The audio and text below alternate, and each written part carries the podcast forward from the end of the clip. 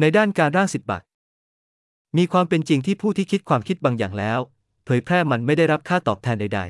ๆ และนั่นคือถ้าและเมื่อความคิดกลายเป็นผลิตภัณฑ์ที่ประสบความสำเร็จ ดังที่ทราบกันดีว่าผู้ที่ได้รับค่าตอบแทนและเครดิตทั้งหมด เป็นคนเดียวกันที่ขโมยความคิด และพัฒนามันในขณะที่นำเสนอความคิดเป็นความคิดดั้งเดิมของพวกเขาดังนั้นพูด แน่นอนว่าสิ่งนี้ทำให้เกิดความอายุติธรรมต่อผู้ที่คิดไอเดียตั้งแต่แรก ฉันขอเรียกร้องให้มีการจัดตั้งบริษัทที่จะพัฒนาระบบที่เรียกว่า สิทธิ์ของคนแรก ระบบที่มีวัตถุประสงค์เพื่อค้นหาคนแรก หรือกลุ่มแรกของคนที่คิดความคิดท่าและเมื่อมันกลาย เป็นผลิตภัณฑ์ที่ประสบความสำเร็จ และทำงานเพื่อความอ่อนล้าของสิทธิ์ของผู้คนที่ความคิดถูกขโมยไปเพื่อให้พวกเขาได้รับผลตอบแทนที่เหมาะสม ฉันจะทราบว่า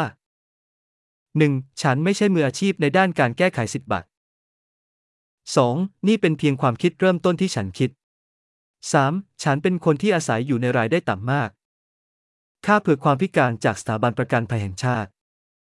และฉันไม่สามารถลงทุนเงินใด ๆ ในการพัฒนาซอฟต์แวร์หรือระบบดังกล่าว 4. ฉันเป็นคนที่อาศัยอยู่ในรายได้ต่ำมาก ค่าเผื่อความพิการจากสถาบันประกันภัยแห่งชาติ ดังนั้นฉันไม่สามารถลงทุนกองทุนใด ๆ ในการพัฒนาระบบดังกล่าว